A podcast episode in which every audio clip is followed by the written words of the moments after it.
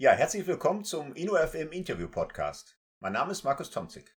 Ich spreche an dieser Stelle mit Protagonisten am dynamischen Rand der FM-Branche, die sich mit Innovation und digitaler Transformation beschäftigen. Heute freue ich mich auf ein Interview mit Frank Bögel. Er ist Solutions Director der Planon CFM GmbH. Herzlich willkommen, Frank, zum InnoFM Podcast. Hallo Markus, schön, dass ich hier bin. Ja, Frank, ähm, ich muss und darf dich zum zweiten Mal begrüßen. Das können die Podcast-Hörer jetzt nicht wissen. Gewissermaßen äh, äh, eine ärgerliche Premiere. Wir haben diese Folge ja schon mal versucht aufzunehmen und beim ersten Mal gab es leider kleine Bedienfehler des Tontechnikers. Den habe ich aber noch nicht entlassen, weil es in der Tat äh, im Personalunion war, der es verbockt hat. Ähm, also danke zunächst mal, dass du noch ein zweites Mal dir die Zeit nimmst, äh, dieses Interview hier zu führen. Äh, ein Vorteil hatte es, jetzt habe ich dich äh, nämlich direkt mit dem korrekten Titel des Solutions Directors angekündigt an der Stelle. Also herzlichen Dank nochmal, dass du dir äh, zum zweiten Mal die Zeit nimmst. Gar kein Ding. Ja, äh, ist übrigens auch ein ganz komisches Gefühl. Ne? Wir, wir sprechen ja in diesem InnoFM-Podcast stets ähm, in so einem ja, recht spontanen Gespräch über zwar im Vorfeld abgesprochene Themenfelder, aber dann doch äh, spontan und irgendwie ist beim zweiten Mal jetzt ganz fremd, ne? weil man die erste Aufnahme immer noch im Hinterkopf hat und irgendwie äh, unbewusst abgleicht. Aber das kriegen wir hin. Also du sowieso als Vollprofi und ich muss mich da irgendwie jetzt durchwursteln. Ja, ähm, Frank, ich darf dir übrigens auch noch gratulieren zu unserem 20-jährigen Jubiläum. Das hast du wahrscheinlich nicht auf dem Schirm gehabt. Ich ehrlich gesagt auch nicht, aber habe es dann bei der Recherche nochmal gesehen. Wir haben uns tatsächlich vor fast genau 20 Jahren jetzt an der Ruhr-Universität Bochum in, in, dessen Umfeld kennengelernt. Da warst du noch bei der INIT und das ähm, mit uns zusammen, äh, der ich in einem kleinen Spin-off unseres Forschungsinstitutes mit meinem damaligen Doktorvater ähm, eine kleine Workshop-Reihe gemacht zum Prozessmanagement. Cost cannot be ja. managed, only activities can. Ich weiß gar nicht, ob du dich daran noch erinnerst. Du warst damals bei Professor Weber, ich glaube Fakultät für Elektrotechnik und Informatik, der bei mir auch seinerzeit als Pionier der Datenverarbeitung noch im Hinterkopf war. Und ich war bei Professor Staud äh, in einem Forschungsinstitut, der selber Experimentalphysiker war und dann aber habilitierter Ökonom. Ich glaube, wahrscheinlich einer der, der profiliertesten Innovationsforscher seiner Zeit. Leider viel zu früh verstorben, mit genau 60 Jahren. Wenn ich heute dran zurückblicke, also mit 60 Jahren, um Gottes Willen, jetzt laufe ich schon mit kleinen Tippelschrägen auf die 60 zu. Also, wir kennen uns 20 Jahre, aber die Zuhörer kenne ich noch nicht so wirklich, äh, Frank. Also, die kenne ich natürlich von deinen zahlreichen äh, Engagements äh, auf zahlreichen Plattformen, aber vielleicht stellst du uns trotzdem noch mal kurz deinen Werdegang vor und deine Ausbildung und wie du eigentlich zu Planon gekommen bist. Ja, kann ich gerne machen. Dass das tatsächlich schon 20 Jahre her ist, ähm, das ist auf der einen Seite sehr schön, weil wir in der Zeit ja auch schon viele gemeinsame, interessante, spannende und auch sehr viele lustige Dinge erlebt haben. Und ähm, trotzdem hätte ich, bevor du das so erwähnt hast, gar nicht gedacht, dass es tatsächlich schon 20 sind. Ähm, das war in der Tat irgendwie auch eine ganz attraktive Zeit, weil man da noch mit der Innovation, also Innovation fand ich zu dem Zeitpunkt einfacher, weil noch nicht so viele Leute sich um Innovation gekümmert haben. Ja, ja, genau. Aber du bist übrigens einer der, der wenigen lebenden Zeitzeugen, die mich auch noch mit Haaren gekannt haben. Ne? Also äh, die letzten 20 Jahre sind nicht spurlos an mir vorbeigegangen, aber äh, das nur am Rande. Ja. Ich werde es keinem verraten.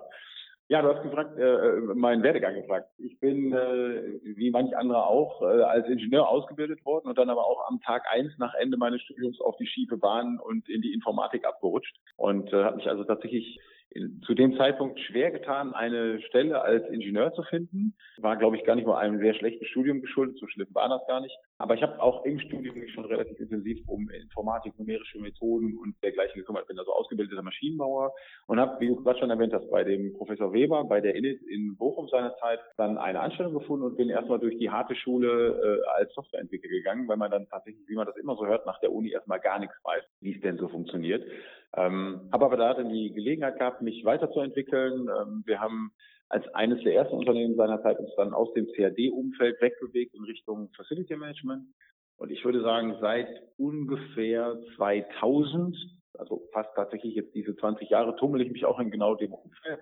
Habe dann bei der Init ähm, noch die Geschäftsleitung CFM und dann später eine, eine Ausgründung wie Init FM als Geschäftsführer übernommen, bis ich dann äh, ein, ein sehr attraktives, für mich nicht ausschlagbares Angebot von der damals Contact AG bekommen habe. Da bin ich dann hin und habe die Entwicklung übernommen. Man brauchte da technisches Know-how, um FM ins Internet zu bringen. Das fing da ja gerade erst so ein bisschen an. Das war um zwei, also ich bin 2006 hierhin, da war es nicht mehr so ganz so neu, aber da waren wir bei weitem noch nicht in der Lage, das alles anzustellen, was heute geht.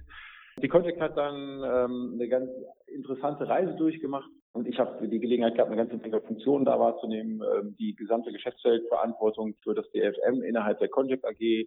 Dann habe ich, nachdem die Aconex, das ist ein australischer Anbieter gewesen, teilweise schon davor, die äh, Verantwortung für das gesamte R&D-Department in Europa übernommen, das heißt mit Standorten im europäischen In- und Ausland gemanagt, um die Produkte zu vereinheitlichen, zusammenzuführen und zu harmonisieren. Und äh, letzten Endes ist dann innerhalb der Aconex aufgefallen, dass CAFM nicht in deren Produktportfolio passte. Und man hat dann versucht, die äh, CRFM-Sparte zu veräußern. Das hat eine gewisse Weile gedauert, weil wir uns auch Mühe gegeben haben, das attraktiv für Kunden und Team zu machen. Also wir wollten nicht so einen klassischen, wir verkaufen die Verträge, schmeißen alle Leute raus und das war's, sondern das sollte halt für alle vernünftig und gewinnbringend weitergehen. Das ist dann auch gelungen und ich habe damals noch der InSurf FM, jetzt ist die Surfpark, den äh, Stefan Mau, der jetzt Geschäftsführer der Planung hier in Deutschland ist, ähm, kennengelernt und wir beiden haben überlegt, ob das nicht Sinn macht, diese beiden Unternehmen zusammenzulegen. Das hat ganz gut funktioniert und äh, wir haben dann im Februar 2018 das CFM-Geschäft an die äh, Planung verkauft und ich habe mich dann aktiv entschieden, da mitzugehen, weil ich glaube, dass das für, für Produkt und Team und unsere Kunden eine, eine ganz gute Zukunft war. Ja, und jetzt bis Ende letzten Jahres habe ich mich tatsächlich auch sehr intensiv noch um das CRM-Geschäft an sich gekümmert, also sehr businesslastig. Und seit dem 1. Januar darf ich mich aber wieder intensiver um die Produkte kümmern und werde mich darum kümmern, dass man so Mittelstandslösungen und dergleichen deutlich besser nach vorne treiben kann. Ja, spannend. Jetzt habt ihr die Cognac integriert. Man spricht ja immer so viel von Synergieeffekten, wenn man so einen, so einen Merger macht. Ähm, aber gibt es auch negative synergistische Effekte, die, die du rückblickend äh, da festmachen kannst? Ähm, also ich habe ein paar Dinge erst negativ empfunden, die bestehen überwiegend aber darin, dass man nicht mehr ganz so frei ist. Wir sind halt in der Gruppe angekommen, also in der Plan- und Gruppe angekommen und da sind viele Dinge einfach reglementiert und gereg wirklich geregelt. Und da muss man erst irgendwie ein bisschen klarkommen. Wir hatten vorher ein bisschen höheres äh, Maß an Entscheidungsfreiheit. Das ist das Einzige, wo ich sagen würde, das ist tatsächlich ein negativer synergetischer Effekt. Ansonsten haben wir im Rahmen der normalen Fluktuation Leute verloren, aber wir haben niemanden, keine Stellen abgebaut, wir sind nicht irgendwie beschnitten worden, äh, was, was irgendwelche Budgets oder, oder Kompetenzen großartig angeht. Wir müssen uns halt an die Regeln halten. Das fühlt sich manchmal ein bisschen strenger an. Im Umkehrschluss muss man aber auch sagen, Insgesamt ist das, glaube ich, eher ein großer positiver Effekt, denn anders als die Conject und Aconex ähm, hat sich Planon immer schon auf CRFM und IWMS als, als Kernthema fokussiert. Und da sind wir mit dem Conject FM oder jetzt heißt das Produkt ja auch Essentials FM, sind wir da ganz gut aufgehoben, ähm, weil wir zum Kerngeschäft des Unternehmens wieder gehören. Und das war bei den Vorgängerunternehmen nicht unbedingt so. Und dadurch spüre ich eigentlich deutlich mehr positive Synergieeffekte als negative. Ah wunderbar. Vielleicht nimmst du uns noch ein bisschen mit, was, was die Planung insgesamt angeht. Also weltweit tätiger Softwareanbieter, das habe ich zumindest in meiner Recherche wahrgenommen, ne? in 40 Ländern vertreten, 82 gegründet und mittlerweile über 750 Mitarbeiter. Aber wir sind doch, das kann ich glaube ich so festhalten, immer noch in unserem gemeinsamen Thema, was wir ja vor 20 Jahren schon aufgegriffen haben, nämlich dieses Prozessmanagement-Thema, wo ihr versucht eben FMler, Corporate äh, Real Estate und Facility Manager eben mit Prozessen für Gebäude und Arbeitsumgebung ähm, zu unterstützen, diese Prozesse zu optimieren. Ne? Das ist, wenn man das Kern so ein bisschen zusammenfasst, der Kern von Planung. Ist das richtig? Ganz genau. Also das ist tatsächlich die Prozessunterstützung, Abbildung der Prozesse, die, und das tatsächlich sowohl im, im kleineren Umfeld, also wirklich, äh, wie ich das eben schon gesagt habe, im Mittelstandsumfeld, bis hin zu wirklich Global Playern, die das Ganze mit mehr Sprach, mehr Zonen, mehr währungsfähig, also Zeitzonen, mehr Währungsfähigkeit ausstatten müssen.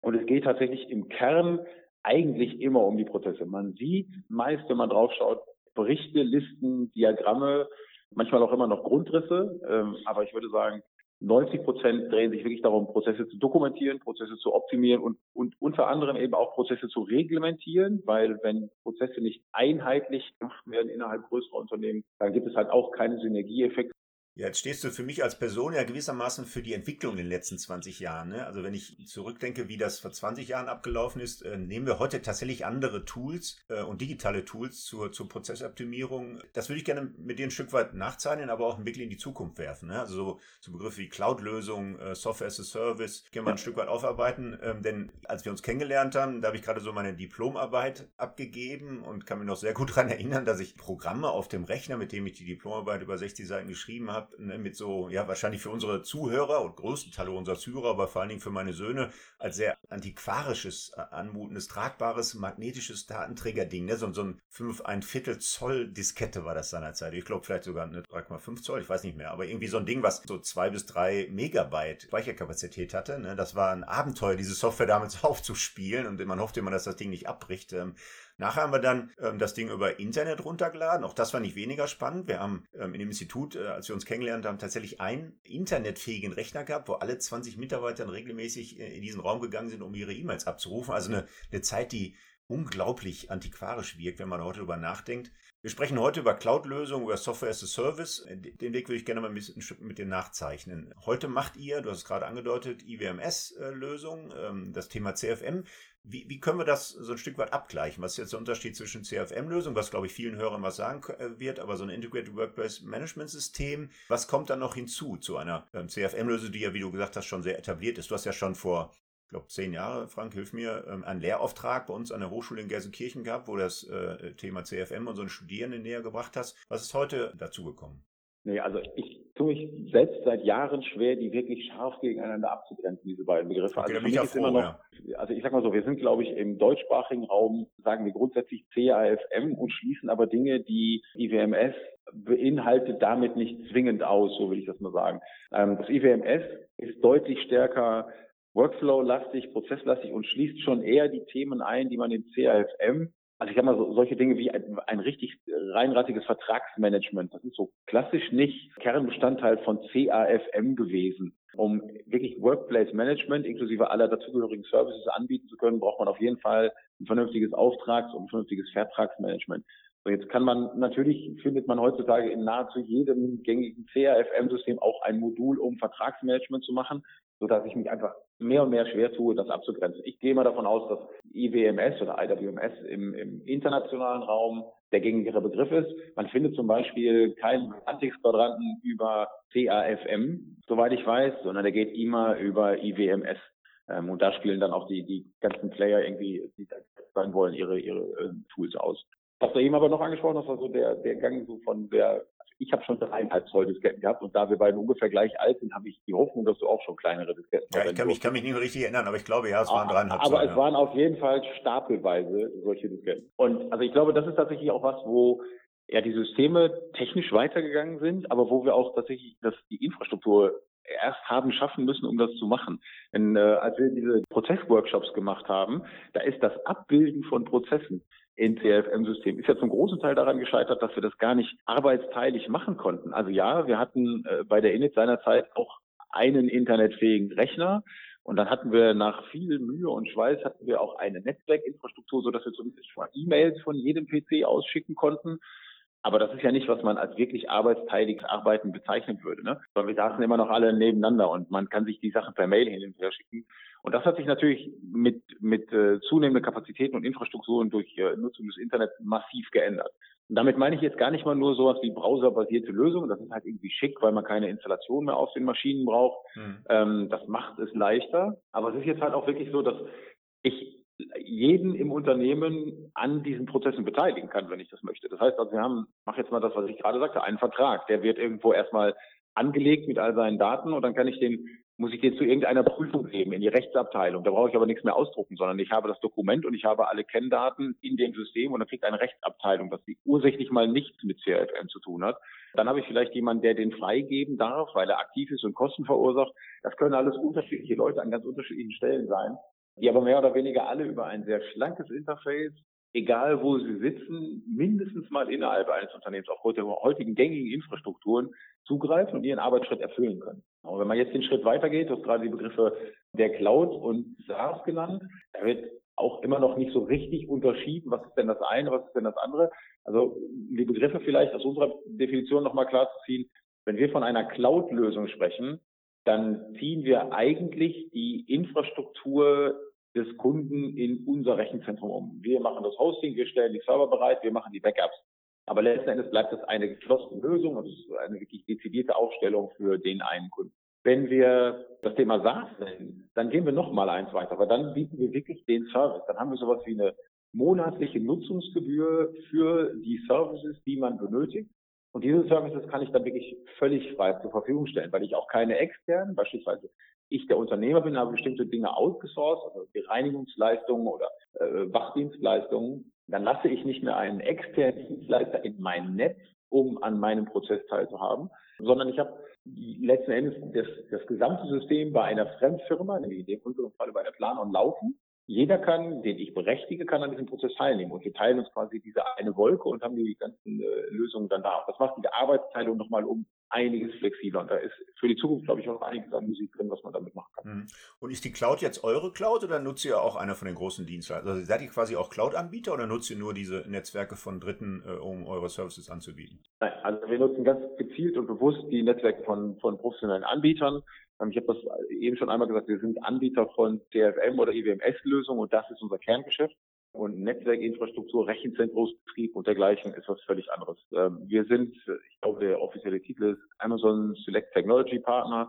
Ähm, wir arbeiten sehr eng mit Amazon zusammen und bevor jetzt jedem Zuhörer gleich alles einfällt, hurra, alles ist offen und jeder kann alles mitlesen, da haben wir Verträge abgeschlossen, dass das nicht der Fall ist und wir haben auch die Rechenzentren so gelegt, dass wir den jeweils europäischen Datenstandards entsprechen, also das Rechenzentrum in Deutschland zum Beispiel, ja, okay. mhm. ähm, um, um deutsche Kunden da zufriedenzustellen, was die, die, die Datenschutzanforderungen angeht und dergleichen. Aber das sind Unternehmen, die das einfach um Längen besser beherrschen, als wenn wir jetzt sagen, Mensch, wir mieten uns irgendwo mal Rackspace und schließen da ein bisschen was an Backup an so Sachen wie wirklich hochverfügbare Lösungen, das bietet man nicht einfach mal so nebenbei an.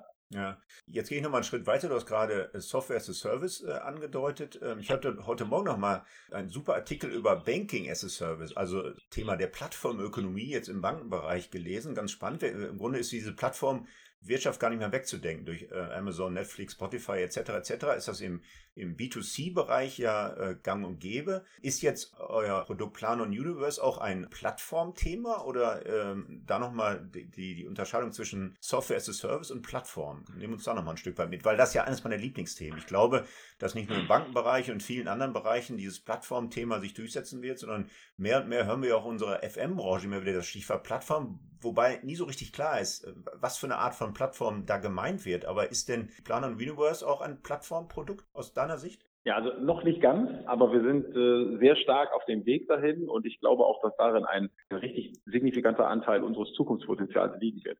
Wir sind allerdings jetzt keine Plattform, wie du gerade ein paar aufgezählt hast, so diese Streaming-Plattform. Da ist fertiger Content, den ich äh, gegen ein Entgelt einfach beziehen kann aber damit schaffe ich keine richtig großen Mehrwerte mehr. Also wir, wir gehen eher in die Richtung, ähm, dass wir eine Plattform bilden. Unsere Software ist die Plattform, auf der sind alle möglichen, ich sag mal, Prozesse, Prozessschritte, Datenhaltung und dergleichen. Das ist verfügbar, das beherrschen wir ziemlich gut. Deswegen haben wir auch äh, diese lange Marktpräsenz und diese große Kundenbasis. Aber es gibt natürlich bestimmte Bereiche, in denen wir die Expertise nicht haben oder wo wir sagen, Mensch, das wäre irgendwie ganz cool in unserer Software zu haben, aber es ist für uns nicht so der Umsatzkiller, als dass wir uns da reinbringen. Und um das jetzt trotzdem unseren Kunden zugänglich zu machen, ohne dass sie wieder ein großes Schnittstellenthema oder ähnliches aufbauen, entwickeln wir gerade an einer ziemlich großen Plattformtechnologie, so dass man, ich vergleiche jetzt mal gerne mit den ganz großen, wie bei beispielsweise Apple, sich ähm, registrieren kann als Entwickler. Wir haben dann eine eigene IDE, also eine Entwicklungsumgebung, mit der man Apps bauen kann. Wir haben äh, eigene Entwickler-Tools. Man hat dann einen äh, App Store, über den Kunden oder dann auch Neukunden derartige Apps beziehen können. Die können die in ihre bestehende Planerinstallation einfach einspielen und dann nutzen. So ein Klassiker ist, äh, den ich ganz gerne anführe an der Stelle, ist das Mängelmanagement. Also Mängelmanagement, ja, kennen wir alle. Das kann ganz klein sein. Ja, ich habe im Eingang ist ein Fleck, der wurde nicht richtig beseitigt. Das ist nicht so richtig Mega-Management, aber spätestens, wenn wir eine größere Bau- oder Umbaumaßnahme im Bestand haben, dann haben wir das Gleiche wie beim klassischen Neubauprojekt, Riesen-Mega-Management mit Meldungen nach VOB und Fristen und allem drum und dran, was da zu machen ist. Und das müssen wir alles einhalten, Gewährleistungsmanagement und dergleichen. So, dafür gibt es einfach eine Riesenexpertise, aber für mich nichts, was so klassisch im CRFM verortet ist. Gleichzeitig will ich aber, wenn ich das Ding in den Betrieb nehme, will ich eine Dokumentation haben und natürlich haben wir eine Prozess-Engine dahinter, mit der man derartige Prozesse abbilden kann. Und warum sollen wir nicht Anbieter, die jetzt sagen, Mensch, Menge-Management beherrschen wir richtig gut, nicht erlauben, auf unserer Plattform eine Menge-Management-Lösung aufzubauen, die dann bei uns integriert wird und damit sind auch die Daten sofort integriert. Und ich glaube, darin besteht eine ganze Menge an, an Zukunftspotenzial.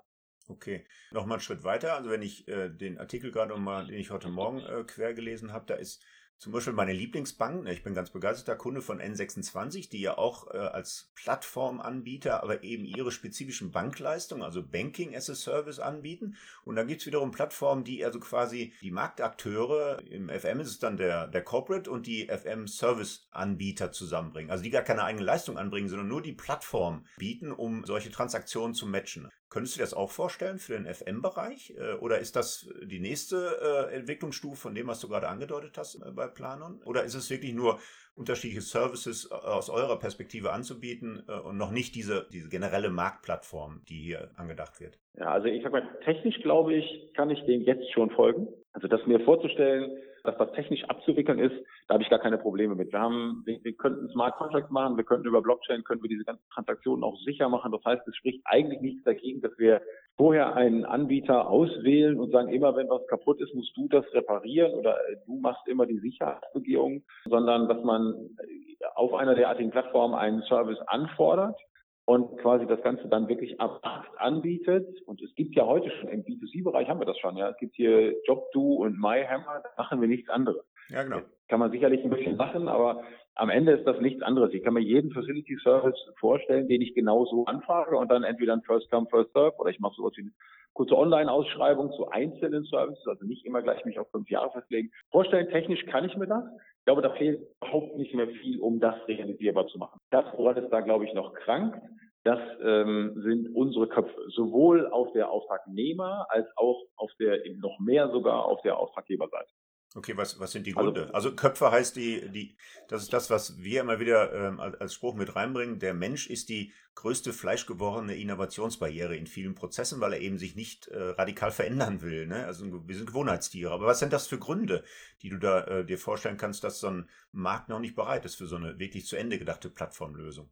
Das ist einfach so ein, so ein Stück weit, ich traue mich das nicht. Auf beiden Seiten, ja. Also wenn ich einen Dienstleister verpflichte von jetzt an, dann kriegt er seinen Vertrag über keine Ahnung, zwei Jahre, vier Jahre.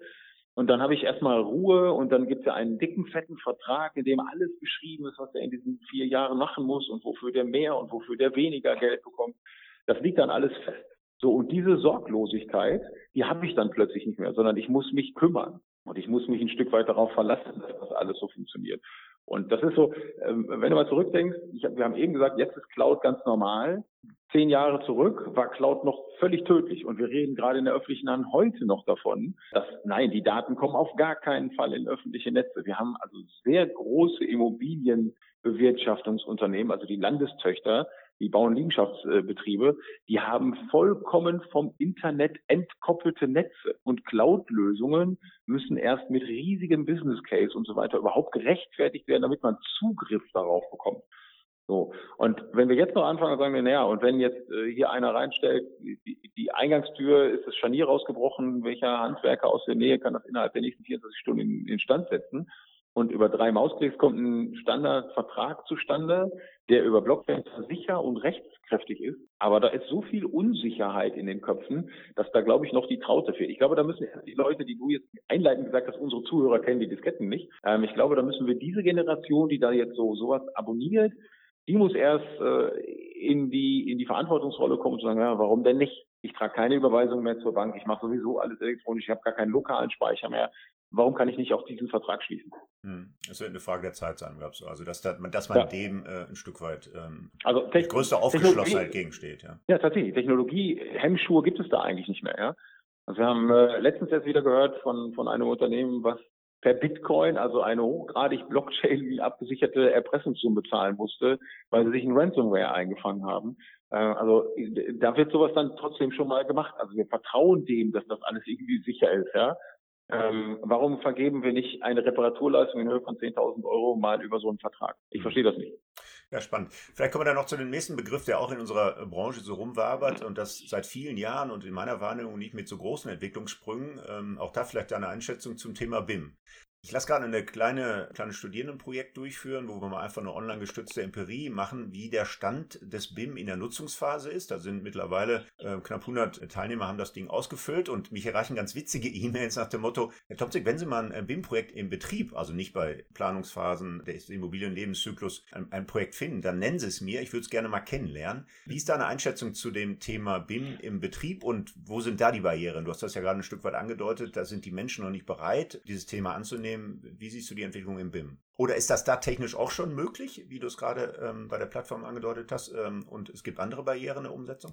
Ja, also technisch, technisch ist es ganz oft nur eine Kostenfrage. Was viele immer noch machen, ist, BIM ist ein 3D-Modell mit ganz vielen Daten. Ja, das gehört sicherlich auch dazu, aber dass es eine reine Methodik, ein Vorgehensmodell ist, das ist in vielen Köpfen einfach noch nicht angekommen. Ich glaube tatsächlich ist es immer noch nicht gelungen, den Business Case zu rechnen. Und spätestens, wenn wir in der freien Wirtschaft sind, ist ein Business Case ein echter Treiber, machen wir das oder machen wir das nicht. Und deswegen wird das im Bestand einfach extrem träge bleiben. Ich kann das komplett unterstreichen. Es gibt so ein paar Prestigeprojekte, die machen das. Und da überall da, wo neu oder wirklich in, in sehr großem Umfang umgebaut wird, da wird BIM eingeführt. Jetzt muss man aber ganz vorsichtig sein. Da wird BIM eingeführt, passiert meist folgendermaßen. Wir lassen ein sehr großes 3D-Modell erzeugen mit ganz vielen Daten, die man dann ja, aber eben nicht so wirklich standardisiert in IFC, sondern meistens proprietär in, in Autodesk oder in Bentley-Formaten bekommt. Ja, das war's dann. Und dann habe ich diesen Stand und dann gibt es aber keine darauf basierenden CAFM-Lösungen oder IWMS-Lösungen.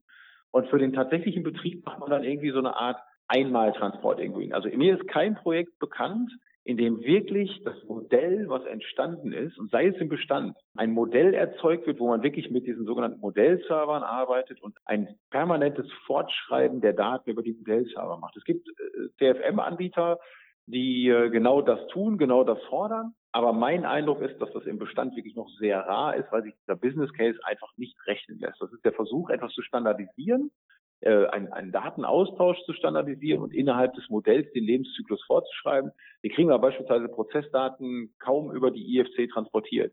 Und wir beide haben jetzt die, den ersten Teil dieses Podcasts eigentlich nur über Prozesse und Prozessoptimierung gesprochen. Und wenn ich dann aber in diesem Modell Prozesse, Prozessschritte nicht transportiert bekomme, sondern eigentlich nur den Bestand, also die, die, die Bausubstanz richtig dokumentiert bekomme, dann ist das ein echter Hemmschuh. Hm.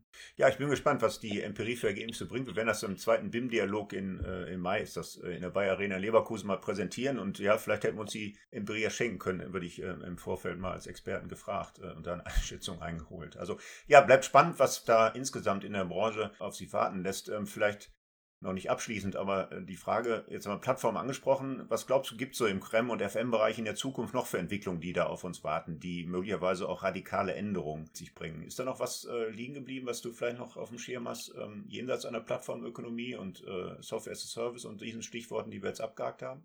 Ja, ich glaube, ein paar Dinge werden sich einfach noch ändern, dadurch, dass diese Technologien dann auch wirklich im Markt angenommen werden. Also im Moment haben wir die Technologien, aber wir setzen das noch nicht um.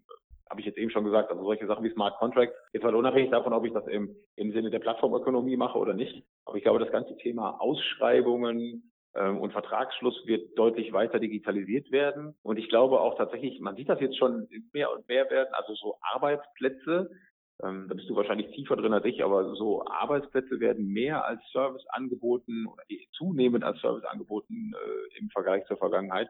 Und da wird noch eine ganze Menge passieren. Also es wird noch viel weniger fest zugeordnete Büroarbeitsflächen geben. Ich kann mir im Moment nicht so richtig vorstellen, dass das Real Estate Management sich gravierend ändert, weil wir über Werterhalt, Wertschöpfung innerhalb der Immobilien reden. Ich meine, das ist den Begriff ist ausgelutscht, aber da, da wüsste ich jetzt gerade keine riesige Innovation, die wir durch Technologie unterstützen können. Es kann sein, dass da irgendwie ein ganz neues Geschäftsmodell irgendwann mal aufkommt.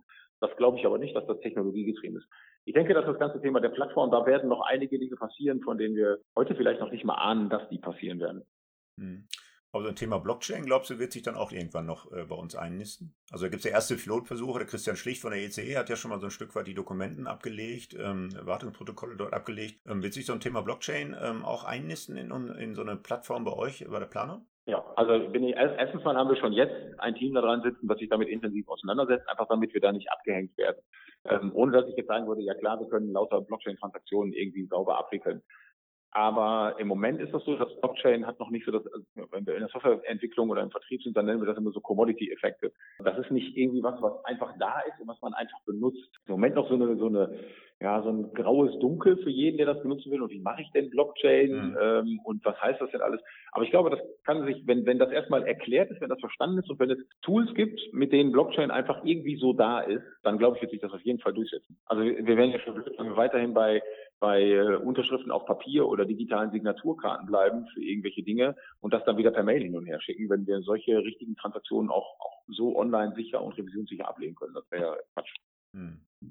Ja, spannend. Ich äh, weiß nicht, Frank, ob wir die nächsten 20 Jahre noch gemeinsam diese Entwicklung begleiten werden, wie wir das in den äh, zurückliegenden 20 Jahren gemacht haben. Aber ich bin zumindest ganz äh, zuversichtlich, dass wir die eine oder andere Entwicklung noch gemeinsam gehen. Ich würde gerne zum Schluss nochmal ein Thema aufgreifen, was uns auch noch eint. Nicht nur das Thema Prozessmanagement, sondern das Thema Sport und Triathlon. Ich weiß, dass du begeisterter Triathlon-Sportler bist. Ich selber habe, ja, ich muss fast sagen, im letzten Jahrtausend auch mal ganz bescheiden so ne, eine Sprintdistanz 25,5 äh, gemacht und äh, genieße das aber immer noch so Ausdauersportarten mitzunehmen, weil das für mich, ähm, ja, ich will fast sagen, so eine der kreativsten Phasen für meinen beruflichen Alltag darstellen. Also in der Tat ist auch die Idee für einen solchen Podcast entstanden während eines ausgedehnten äh, Jogginglaufs. Nutzt du das auch so? Was genießt du so an diesen äh, doch sehr zeitintensiven Ausdauersportarten? Ich habe es übrigens dann eingestellt, weil ich fand, das war doch sehr zeitaufwendig, dann auf die Langdistanz zu gehen. Äh, kannst du uns da mitnehmen? Was ist für dich der Benefit für eine solche sehr intensive, sehr trainings- und zeitintensive Ausdauersportart wie Triathlon? Und was machst du da für ein Training in der Woche? Also das hängt immer da, wie viel, das hängt davon ab, in welcher Phase der Vorbereitung ich finde. Und äh, also Ironman mache ich auch nicht. Ich habe beschränkt mich auf maximal die Halbdistanz. Achso, du hast also Frodeno und Tauka auf Hawaii hast du nicht Windschatten. Äh, ich glaube, nein, nein. Also vielleicht bei der Zeitschrift und vielleicht fahre ich mal irgendwann hin, wenn ich Zeit habe und schaue mir das an. Aber meine Hoffnung, dass ich da mal mitmachen kann, die habe ich schon mal beerdigt. Und du hast es eben angesprochen. Also das ist tatsächlich extrem zeitintensiv und man muss da, da kann ich also meiner Familie nur ein großes Dank aussprechen. Die müssen das schon mittragen. Also in der Spitze trainiert man so zwischen ja, 10 und 15 Stunden die Woche neben einem Job und Familienleben ist das schon echt viel. Also das muss man ausbalancieren. Andererseits hast du auch gesagt, das ist tatsächlich eine, das hat für mich drei wesentliche Aspekte. Das eine ist, ich äh, komme total gut runter. Das wird jeder kennen, der Ausdauersport macht. Ja, man hat so die ersten fünf oder zehn Minuten, manche brauchen länger, hat man den Kopf noch irgendwie bei der Arbeit oder beim letzten Problem oder beim letzten Meeting. Und dann kommt man in so einen Bereich von so einer gewissen Leere. Dann verfällt man so in die Automatismus beim Radfahren oder beim Laufen. Äh, dann passiert das einfach alles. Und wenn das lange genug anhält, dann setzt genau diese kreative Phase ein. Dann hat man da tatsächlich irgendwie mal ganz coole Ideen. Die werden, also Gott sei Dank kann ich die nicht alle umsetzen. Und manche sind natürlich auch totaler Blödsinn, die einem da so in den Kopf kommen. Aber man hat tatsächlich irgendwie mal, weil man Zeit hat und, und den Freiraum und sich um nichts anderes gerade denken muss, hat man da immer wieder mal ganz gute Ideen, was man tun kann oder was man mal ausprobieren sollte. Ähm, das nutze ich schon. Ja. Ein zweiter wesentlicher Aspekt ist auf jeden Fall tatsächlich der Ausgleich. Wir sitzen alle nur rum den ganzen Tag. Du redest etwas mehr von öffentlichen Bühnen als ich. Das heißt, du hast etwas mehr Bewegung, aber ansonsten sitzen wir den ganzen Tag und ich brauche einfach ja, aber, aber nur, nur weil ich auf der Bühne rumlaufe, mehr Ja, aber immerhin ich sitze ja die meiste Zeit. Ja, und der letzte Aspekt, den will ich gar nicht verschweigen. Also für mich ist es ein persönlicher Thrill. Ja, ich weiß immer ganz gerne, was ich zu leisten imstande bin und fordere mich da gerne selbst raus ich habe schon gesagt, von irgendwelchen Qualifikationen und so weiter bin ich meilenweit entfernt, habe mich auch gar nicht im, im, im, Plan. Aber es ist einfach für mich ein, ein, gutes Gefühl, mich mal selber zu challengen und mir auch mal selber nochmal meine Grenzen aufzuzeigen. Das ist irgendwie ein schönes und gleichzeitig äh, nicht so schönes Gefühl, weil so ein langer Triathlon, der tut einfach immer noch weh und dann weiß man immer, da ist scheinbar so eine Grenze, da muss man nicht drüber. Hm. Ja, ich versuche den Bogen wieder zurückzuspannen zu dem FM-Thema. Tatsächlich eine ganz lustige Anekdote. Der, der, mein letzter, allerletzter Diplomabsolvent äh, war tatsächlich auch Profi-Triathlet. Äh, Georg Potrebic hieß der, wenn ich mich richtig erinnere, also Little George genannt. Der war auch als Profi aktiv bis 2015. Äh, seiner Zeit auch den Ironman Germany ähm, als Vierter absolviert. Äh, das ist, glaube ich, der, der in Rot zur Qualifikation für Hawaii Ironman äh, aufgelegt wird. Ne? Deutscher ja. Meister, glaube ich, auf der Triathlet-Langdistanz war der. Und der hat tatsächlich äh, im 2012 schon eine Diplomarbeit bei mir abgegeben äh, zum Thema Nachhaltigkeit. Also der war relativ weit vorne, äh, aber ein genialer Schwimmer. Das war übrigens mein größtes Manko im Triathlon. Also ich sauf fast ab, wenn ich äh, da mehr als 500 Meter schwimme. Ähm, während ich beim Laufen ganz gut unterwegs bin. Der ähm, junge Mann ähm, war damals beeindruckend, wie er ähm, während des äh, Profi-Triathlon-Sports äh, eben auch noch sein Diplom zum Ende gebracht hat. Das fand ich sehr beeindruckend. Ja, Frank, wie gesagt, 20 Jahre äh, in die Zukunft bin ich mir unsicher, ob wir das noch gemeinsam beschreiten, zumindest auf beruflichen Kontext. Aber was ich mich total freuen würde, wenn wir gesundheitlich äh, auf der Höhe bleiben und beide mehr Zeit haben, weil vielleicht die Kinder aus dem Haus sind und vielleicht schaffen wir es tatsächlich mal einen großen Wettkampf zusammen zu machen. Ich steige wieder ein, du bringst mir das Schwimmen bei und dann laufen wir mal vielleicht in Frankfurt, vielleicht auch irgendwann mal vorbei. Ähm, ja. Man wird sehen. Äh, ich würde mich auch immer freuen, wenn wir äh, auch in den nächsten Jahren noch Kontakt halten würden. Das wird uns auf jeden Fall gelingen. Es wäre viel zu schade, wenn wir das abbrechen würden. Ja. Das klappt auf jeden Fall auch. Wunderbar, ja, absolut. Ja, das war der InnoFM Podcast mit Frank Bögel. Wir hören uns wieder in 14 Tagen. Am besten gleich auf einer der üblichen Plattformen Spotify, iTunes, Deezer, Soundcloud und so weiter abonnieren und dann wird Ihnen die nächste Folge an einem Freitag um 8 Uhr gleich angezeigt. Bis dahin wünsche ich Glück auf.